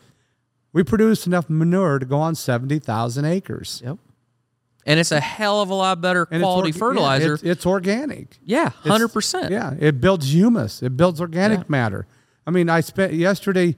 Um, I had a couple gals that stopped in from Colorado State doing a research project on Washington County. You know, all Yep. the cover crops, all the organic matter to the soil is built, and all the young people in the county. I mean, there's a few other counties like that, but this this is a rare community, Pretty special. and we all get along. Yep. Mm-hmm. I mean, we all get along. Yep. Yeah, I think it's. I think what surprises me and surprises most farmers just. I think sometimes people that have no perspective of how productive our food system is, they just don't get like we had to have this happen in this country for us to be able to thrive and evolve as much as we have. If everybody was still had 10 pigs out in the pasture and were raising food for their family, we would have not evolved as a human species the way we have. Because the number one thing we got to have is food. And when that's taken care of, then you can start thinking about technology and advancements and all that. But I think people really overlook that fact. Of, You can't build the future on an empty stomach. Nope. It's as simple as that. Nope. You just can't. Nope. and they really overlook how productive we've gotten and we just got to do a better job letting them know why and how and why it's a good thing that we are so productive And so has as as we've told our story, and as Aaron's, you know, we the pork board had had um, you know people that have come out, bloggers and stuff, and we had 26 people in our farm about four or five years ago, and they were all food bloggers from Los Angeles. One was Los Angeles cheerleader, to New York City, to Louisiana, to Arizona, all over the United States. And we took them through the farm, and, and that's not the first group, but Aaron has them pull pigs and had them breed some sows and, and get that. And none of them had ever been on a farm. I got asked at NPPC right after we talked about that, why aren't you worried about disease? I said, these people have never been on a farm. Yeah. right Let alone a pig farm, never been on a farm. And by the way, between all these food bloggers, they have 36 million followers. Yep. So how do you think they're going to portray this story when they said, when their comments were, God, we thought it was going to look a lot worse than this. We didn't know it. We didn't know you did this. Clean, bright, safe. Yeah. Yep. Yeah, you you pull pigs, you save pigs, you wipe them off. You, you know, you wipe them off and put them under and plug them into a nipple, and you and warm, dry, and full of milk is is the motto. You you do all that, and, and we said, yeah, every day, twenty four seven. We have twenty four hour crews every day. That's what we do.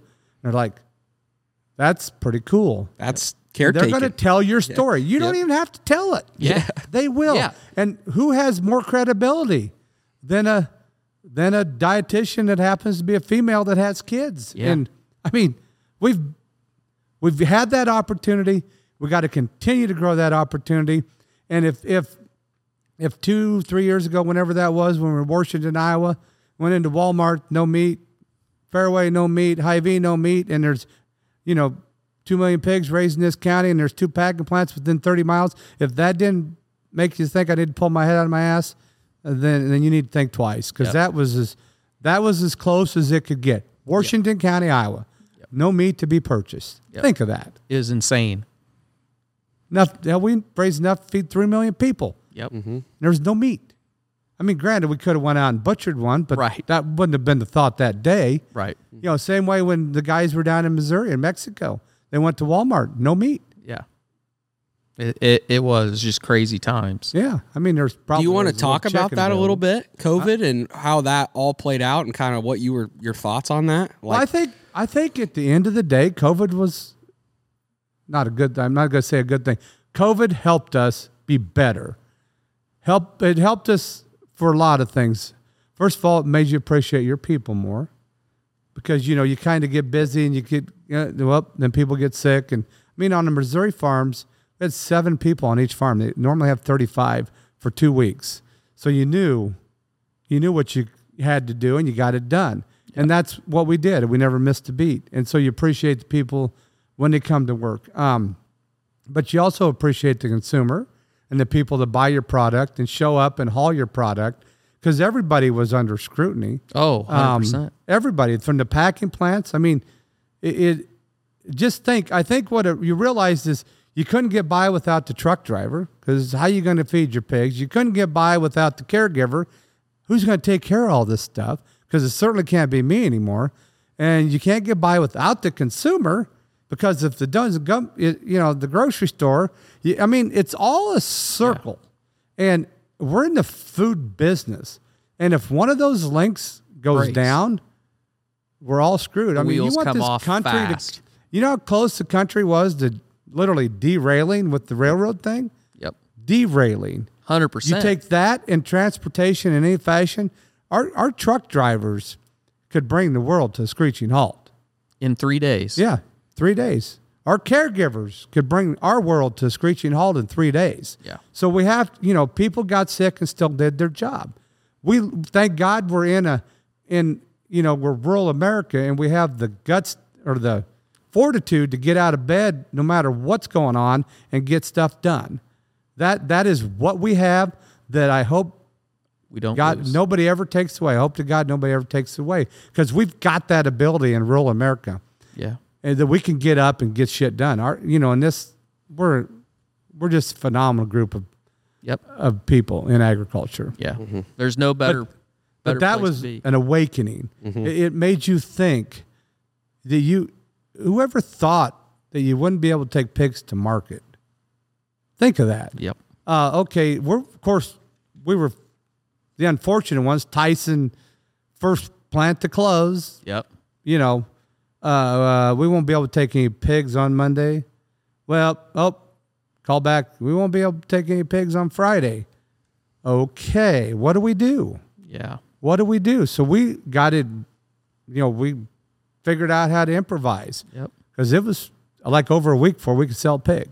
And I don't think most people that, you know, most people don't realize that you guys are constantly weaning pigs, selling pigs, filling barns, emptying barns. And when that all just shuts, stops, Can't just. It's not. You're not making a widget where you just throw the switch and you tell everybody you can go home. you're li- you you're raising live animals and i think a lot of people from the outside just really didn't understand that A lot of people in government didn't Yeah. understand.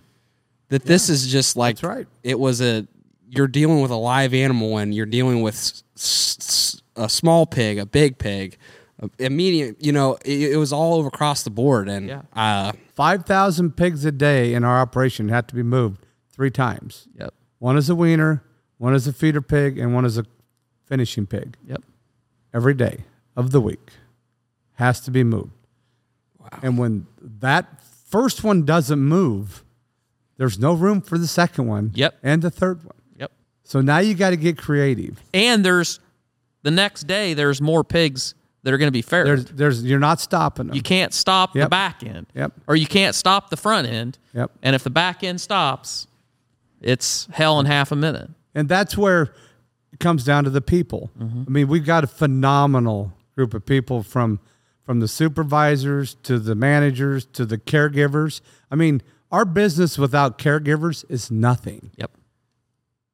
Nothing because somebody's got to show up every day, every day and take care of every pig because they don't feed themselves all day. They, I mean, they, they got to have feed to feeder. You got to make sure the water's in the water. And, and so that's an everyday event. So without a tremendous support staff of caregivers and a packing plant that takes the pigs and people that truck them, I mean, we are nothing by ourselves. Zero. Your your history. History. takes a team It does. Absolutely. It's over. I think this is a question that this was like the question I wanted to ask for this podcast for you when you came on that Dad and I both are excited about, and I think it's just a good. This will be a good just question for all of us to answer a little bit. But how do you think we can sell ten percent more pork in the world, but maybe just even in this country? How what can we do as an industry to sell ten percent more pork? So there's there's things we can do. Um, first of all, the average consumption's been the same for about 30 years. Yep. But it has picked up some over COVID because people know they can cook. But I, I think as as pork in general, first of all, we got to make a quality product, and, and we had to accept the fact that we probably needed to change our genetics a little bit. Yep. Because there is a difference, seriously. And I will I will admit today the pork I'm telling you, I can buy as good a pork in Florida as I can in Washington County because of the distribution centers we have. And people are demanding quality. And I, you know, we can trust me, I love my ribeyes and I love my hamburger. Don't get me wrong. I also love my pork burgers and my pork chops and my pork butts because there's more fat in them. And and and we have to in order to sell more product. First of all, we got to get the dietitians, the nutritionists, and the doctors to believe what's right and what's wrong. Yep. And and that's a hard sell, but you know I've been on the carnivore diet for about three years now, lost 80 pounds, and all I eat's meat and bacon is one of my top go-to products. When I get a craving for something that used to be sugar, I just eat bacon. Yep. Char makes a pound of bacon every day of the week, Yep. and and so I think to get It's that the perfect food. It is. It is. It is hundred Yep. percent. So so you know, as listeners to your podcast, go follow some good doctors. You know, Dr. Ken Berry. Um, I mean, you get into that and you listen to what he has. It used to be keto, but now he's more carnivore. You can't eat too much meat. That's all been sold. So if we can get the get the public to believe in meat and and believe in fat again, and of course, fat automatically makes it taste better. Yep. So what makes it? I mean, to eat the chewable, dry ass pork loin or beef ribeye, you, you aren't going to eat it. Right. But if you can get dive into good ground pork with fat in it and and hamburger with fat, I'm going to promote hamburger too, and and the pork loins with actual intermuscular fat in them. Yep. That's a different beast. Number one, we just came from Florida last week at our one of our major meetings. Number one, it has to taste good Yep. people don't like stuff that doesn't taste good. So if you can get it taste good, which we are better than we've been. Yep. We're better than we've ever been on the quality side of things. So get the quality and then get the doctors to buy in and then we have to continue to tell our story. Because we have to believe, we have to believe in what we do. Because I've had producers ask me, say, How'd you lose all that weight? I said, I eat bacon all the time. Well, I'd do that if it was healthy. I'm like, What do you mean if it's healthy? If you as a producer don't believe it's healthy, then you got a problem. Yep. Because I can assure you, it's the healthiest thing you can eat. Yep. And there are people who will back that up. Yep. So the medical community, the dietitians and nutritionists, we've got to get buy-in. So that's where our pork board has to come in to help to help do that, to help sell that and understand that and get a different mindset. And it is changing. Yes. And in social media helps with that. Yes. As long as you get on the right social media page. Right. right. And if you do that and and you get the right people, then you believe it. And then once you experience it, you feel better because I feel better than I have for 30 years. Yeah. And so you got to you got to do that. Buy in, tastes good, and of course it's got to be reasonably priced. And and we're there on that part of it. So that's a win. And, and we got they, they got to trust us. Mm-hmm. And we got to we got to continue to convince the consumer that what we do is right. And if they believe in us and they see what we do and how we do it, they will follow. Because if if you look good and they look good and everybody's doing the right thing, I mean, you, if you don't accept the fact that animals have to die to eat, then then you're always going to have a problem with it. So be it. But Right. but Trent Lewis makes a good comment. Everything lives, everything dies. Death with a purpose gives new meaning to life. Every one of us is going to disappear yep. what did we leave behind? Yep. And the animal takes care of us and we take care of them. And, and that's that theory. We have to start it though. Yep. Get involved in your pork, pork board organizations, local pork. You know, I'm on the National Pork Producers Council. That's the social license to operate. We fight every day for that. And, and and I got involved because I felt it was my time and my turn. And and you can make a difference you can make a difference. Even as growers, Yep. you can make a difference. You know, you say pay the fee as producers and as growers, everybody needs to pay the fee Yeah. and participate. The door is wide open because it's incredible industry. Yeah. And agriculture itself is an incredible mm-hmm. industry. I was just just, I know. I was Rush. just gonna did that- say that we, we don't need to say anything else. We, we just let you hit that out of the park there, Rob. So And, and all we gotta do is make pork ribeyes that take like touch the moon. Yeah, oh, yeah. increase it tomorrow morning exactly, by twenty percent. hundred percent. Well, percent. it goes. That goes. I'll. I will say that in that taste is everything. Taste is everything. And in this day and age, it's just it's always amazing to me when I go to a um when I go to a convention or a public deal where food's cooked I I always cringe a little bit when it's going to be pork loin on a large scale because you're like, boy, I wonder if this guy knows how to cook a pork loin. And I will say it's better. It's getting better. But every once in a while, you go to a big gathering for some meeting, and that pork loin is dry. And we had, and, and I will confess, I've I've hammered that for a long time. And last week, at, in in a convention setting, and the meals we had in Florida, every meal I had that involved pork, whether it was pulled pork, I had some amazing pulled pork, some amazing ribs. I can tell you, we wouldn't have had that five years ago. Right. And I think that's coming from the pork board, the 140. You know, I think still think 140 is a little too far for me. Yep. But the pork chops have all been good. But every meal that I had was good.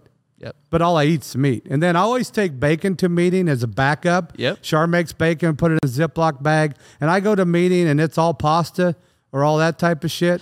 I'll grab out my bacon. Everybody makes fun of me and then they ask for some. Yeah, so, yeah, right. They do absolutely. Yep. So we're better. So if we Yep. just win those little games, Yep.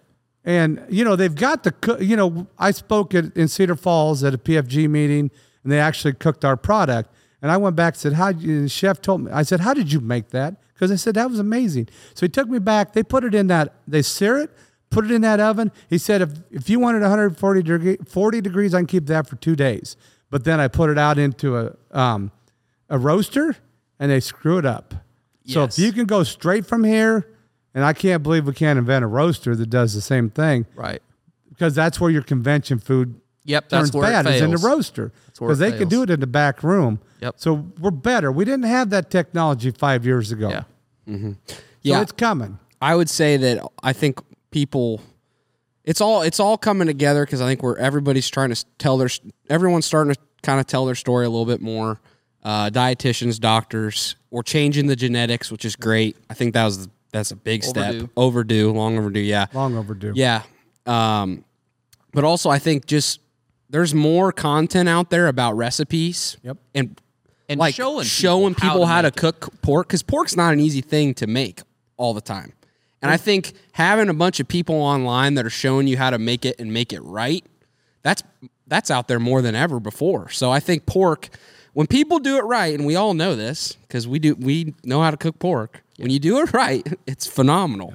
And I think there's more and more people showing how to actually cook it right, which is and, good. And it doesn't have to go through a smoker or Right. cooker. It don't have to be on a barbecue grill. Right. We had pork chops um, in Florida with we had four of us at the, yeah, eight of us at the table, and everybody said, "How did you do that?" And I said, first of all, we started off with a good product. It's Duroc based. It was out of one of ours you know, in in the restaurant or in the place down there. And we I seared it and we put it in the oven, got it to 130, took it out and let it set for five minutes, and it's phenomenal. And that anybody can do that. You don't have to be a grill hound to make pork taste good. Right. You really don't. Uh, mm-hmm. that's good product. Don't get mm-hmm. me wrong. I'm not trashing it, but you can do both mm-hmm. with our product today. You couldn't have done that 10 years ago. No. Could not have done it. We've got the product today. The one thing that pisses me off, and I'm not bagging on any other pig farmers or anything like that because we talked about that, but when people come at what we do and raise pigs in hog barns and they tell us that our product doesn't taste as good as somebody's pasture raised, that might have been the case back 10 years ago, Might like you're been. saying. Yeah. But we are switching, and I cannot wait for the day where there is no difference in the amount of marbling, in the amount of fat, and the amount the the flavor is the same. Because because they like to tell you, and I'm not bagging. I appreciate anybody that's a hog farmer, but they like to tell you it's the grass that it's the it's the bugs that they eat, it's the walnuts that they're eating, it's the stuff that they're rooting up that makes that tor- that pork taste good. But we all know it's the genetics. Yep. Yeah. It's the And- and- genetics. And if somebody believes that and buys that product, great. But they're not going to feed exactly. Right, they're the not gonna- world right, they're with not that feeding the world. product. Mm-hmm. They Yeah. aren't going to feed 300 million people with that product. But that's great. Great place to start. Mm-hmm. And and I know there's people that don't believe we need to feed the world, but we do. I'm sorry. I was raised farmer blood's in me. Yep. I get up every day. How can I be better? Knowing that I have the responsibility for all the people that work for me, the community I live in, and the industry I represent. And by the way, I want to make sure that you have a happy life too. Yeah. And I want you to choose my product because it's better than what you had before. Mm-hmm. That's that's what drives majority of our industry. Mm-hmm. And I think if you if you, people if you really want to think on a world the world over, it really is our responsibility because if you want to be the best steward of the resources, and I'm not a climate alarmist, but if you want to be the best steward of the resources, there is no there is no cheaper, more efficient, better transportation availability place in the world to raise a pound of pork than America in general, but Southeast Iowa. Southeast Iowa, 100%. You can raise a pound of pork the most efficiently, cheapest, and get it anywhere in the world in the most efficient way Yep. in Iowa. Yep. And so, yes, when we say we want to feed the world, we do because it is the it is the best for the world using the least amount of resources. Mm-hmm. So It's best And- for everybody. choo-choo. Mm-hmm. Yep, exactly. and, and and we know how to raise pigs. Yeah. Yeah. And we know how to grow corn. Yeah. Okay. One thing I cuz you you're you're where we are and I I think that there are people waking up to this, but you are a lot further down this this hole than I thought that you might be. Brand as you look forward, as you look out, what's the value of Brenneman pork? Now, I, and I'm not saying like monetary value, but you you guys have 100% realized that people want to know where their food comes from. And people don't care about that label that is JBS or Smithfield or Tyson or whatever. Um, but they care a lot about the people that actually make their product. And what's in the going forward, what do you think Bren, the value of Brenneman pork is? So, you know, getting out and about in, in Florida once again is is helped me a lot. Um, but so going to seed to table and some of those stores down there. Well, our product is going through PFG right now. Yeah. and is going under Allegiance Pork and West Creek Pork. And so that's distributed throughout the United States and actually starting to get distributed outside the country. And that's cooperation with Tyson. Yep. Tyson brought that to the table and they're trying to get, you know, that relationship with the consumer, knowing that they can go back and if they buy that product, that that product came from that farm. Yep. Now that's going to be hard for every farmer to do. I get it. Yep. And um, and sometimes on the cutting edge, you're on the bleeding edge, you know. Yep. And so there's some there's some learning curve. But um, I think that you know, so our our brand wouldn't be out there, but we would be known as the people that supply that product. And so when you have that conversation with the average Joe in wherever, pick the town or the city on Marco Island, for example, and you get to know people and say, you would talk about pork and they say, how do, how do I buy your pork? How many people, Yep. how do, how do we, I, we, you know, um, yeah, but how do we buy your pork? Yep. I said, well, 100%. you go to Walmart, there's a chance you get it there. There's a Yeah. real good chance. Yeah. Um, and now I can say you go to seed to table, and there's a pretty good chance you're going to well you're going to get it there, and there's a pretty good chance you could get it at Fresh Market under Chairman's Reserve. There's a chance, and next thing you know, I bought those Fresh Market Chairman's Reserve ribs. Those are the best ribs I've ever had. Yep. Were they, or did they just have the ability to know? That might have Right, came from you, and you were responsible, and I believe in you Yes. and I believe in you. They they have a tough time believing in big ag and big corporations. They really do. That that's a consumer, you know, like ah, there's something else, or for God's sakes, big pharma. yeah. You know, who the hell going to believe in them? Right. Maybe someday they'll save me, and maybe someday they won't. Yeah. I hope they don't have to, but whatever happens. At but the end of the day, that personal connection or that, that ability. personal connection. Yep. That's the yep. Yep. All they had to do was believe or know that it came from a real farm Yep. and a real person did it. It wasn't a machine and it wasn't in BFE. It was right here. Yep. You mm-hmm. know, you're local. Mm-hmm. I mean, local uh, definition of local to the University of Iowa is somewhere in, in the state of Iowa. yes, mm-hmm. right. I mean, what if you could be 15 minutes from there? Yeah. You know, so so those connections need to be had. But in order to do that, they want your story. So we're going to go as far as they're going to put a QR code on the package. When you walk up to the meat case and you put your QR reader on there, it's going to show somebody processing pigs at Brenneman Pork. Yep.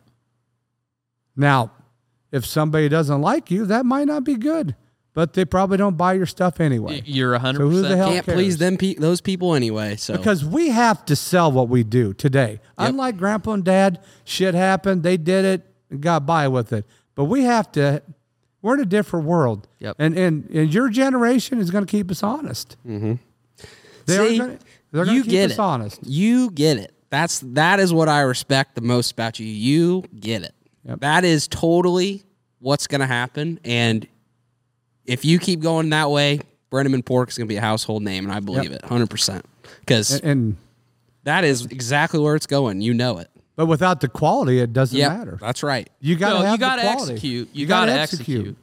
Yeah, you got to execute. And mm-hmm. that, and you know, I had a good friend who told me one. He sent some guys down to see how we do things, and he's got a large. He had a large operation, and he said, you know, that's great. We'll come down and learn, but now we have to execute. We have to execute, and that's the same way with us. When I go learn something, if it's worth executing, you, might not always be worth executing, but I got to execute. In order to execute, I got to be a leader. Mm-hmm. Yep. I got to be a leader. I'm no longer, you know, I, I can be a visionary and a leader, and then I got to have somebody that ties us together. And that's where the family falls in. The family, when you can go to family, it's a different connection. And, and then what you want is your whole, your whole segment of people to become a family, and they can say what they want to say. There's one thing I'll guarantee you: if anybody's, I don't care if it's good, bad, or indifferent. If you got a problem with Rob Brenneman, you come tell him, and he's going to get over it. I promise you. He doesn't hold a grudge. He doesn't give a shit. If you have something to say about me, you come tell me in person. I might be pissed for a minute, but I'm going to have more respect than if I hear it behind my back. Mm-hmm. And and because I, you know, and I, I always say what's on my mind, mm-hmm. and I expect somebody to do the same here. Mm-hmm. Yeah. I guess we're we're at an hour and forty five minutes. This has been shit. this this has been an awesome awesome episode. I think there's a lot of value in this one, but I think I, I we're do get- Torque Whistler could bullshit for an hour and a half. and I- And I haven't. I've talked he- about and as he's little. Been, he's been relatively quiet. Well, I don't have anything to sell. I'm just trying to learn. yeah. Uh, I guess we're gonna get close to wrapping it up. But one thing I know you and your wife Char are thick and thick and thin. You've been through it, been through so much together, and your bond is amazing. Your marriage is amazing. Uh, not only just uh, husband and wife, but business partners too. How? What is your advice to people to try have a successful marriage and a business partner all in one? So you're a full time salesman. You know that they have to believe. You have to believe in each other, and you have to be able to say what's on your mind and take it, and and respect it. And that goes both ways, um, because if if she tells me something, um, she's always right, no matter how you look at it. And and it it it just takes it. You got to believe in each other, and you got to have that faith and and you got to know that you're gonna you're gonna have moments. Trust me, there are moments. There are always moments, and you got to think and work through those. And you you know you say you don't always go to you don't ever want to go to bed mad, but sometimes it happens. Yep. But you got to correct it at some point in time. And if you messed up, which I trust me, I do, and I, then I got to think about it, and I'm going like, where the hell did I fuck up at? And and, and I got to go fix it. I, I really do. Um, and you got to learn to bite it and say you're sorry, and know that you were wrong. And it's the same way with the kids, the family. I mean, it's the same way with your friends. It doesn't matter if you, if you if you screw up, you got to face it and move on. Um, and and like in in the family situation, I always tell Char we're the parents. We are the parents. If we want to make the family work, we're the ones that are in charge. We're the leaders of that. And if we want that to work, then we got to be the ones that step up and take the bullets and make sure that whatever happens, we've done our best to rectify it or make it be right. Mm-hmm. That's Set the example. It's a lot of give and take, um, and it, you got to accept the fact you're not always right. That was And, good. and I'm not. Yep, absolutely. I don't think any of us are. You got anything? You got any last questions? I h- where's how do people how do people learn more about Brenneman Pork? Oh, they, we got a website. Um, you know, go to our website. Uh, I'm on Twitter, Yep. um, and I know Aaron. This new farm Sal on Inst- Mama. Yep, on Instagram, Sal Mama, um, and on she does a little bit of Snapchat, but not as much. But Instagram's where Yep. if you watch, it's cool. Go to Instagram and watch what she does on that new farm. Yep. she's she's bought in and she's she's showing some stuff, and it's awesome. And and I'm on Twitter and I share a lot of stuff. And um, because there's a lot of stuff out there, I share a lot of stuff on the nutrition side and on the cool stuff that's happening. I share a lot, lot of stuff that the Pork Council and the Pork Board are doing. Because once again, pay the fee, get involved. You know, I believe in that. Get involved. Your voice will be heard, whether you're a grower, whether you're an employee, or whether you're caregiver, an owner. Get involved. Pay the fee. Help us do better, and help us um, celebrate our wins. And let's get more of them. Let's sell 10% more pork. And let's sell ten percent more pork. We will link all of the social media f- that you can follow Rob and follow Aaron on and the website. We'll have that all in the link in the description or we'll have it in the show notes if you're listening. I think that's going to be I think that's going to be it. This was an awesome episode. I hope you guys got a lot of value out of it because I sure did. Uh, you know what to do. Pay the fee. Leave a review on Spotify or Apple, and we'll see you guys back here again for another episode next week. Thanks, Rob, for coming on. No, thank you guys for asking. Yeah. I really appreciate it.